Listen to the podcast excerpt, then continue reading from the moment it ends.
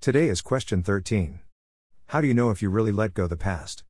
It's a very key question in mental health and mental strength, which I am sure you'll agree are vital ingredients in any walk of life. So I will present the acid test rather than the process of letting go. 1. No regrets. If you are contemplating the past and wish something didn't happen or wish something did happen, you're definitely in the category of those who are living in the past. 2.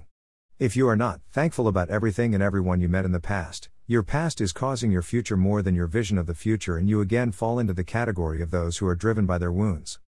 3. If you would not wish any event that happened to you in the past to your children or best friend if it was the only way they too could learn the gift you learnt, then, definitely you are living in the past. Remember what we react to runs us. 4.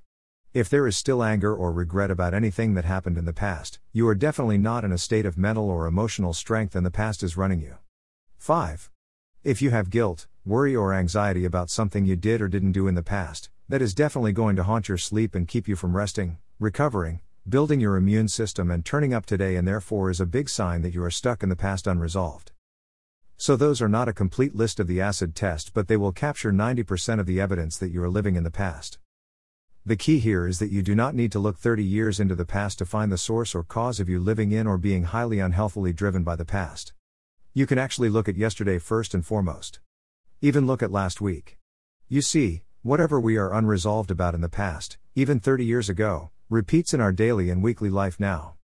That comes as a big surprise, but guilt of the past, which is all past issues no matter how we try to frame ourselves as the victim, causes fear of the future.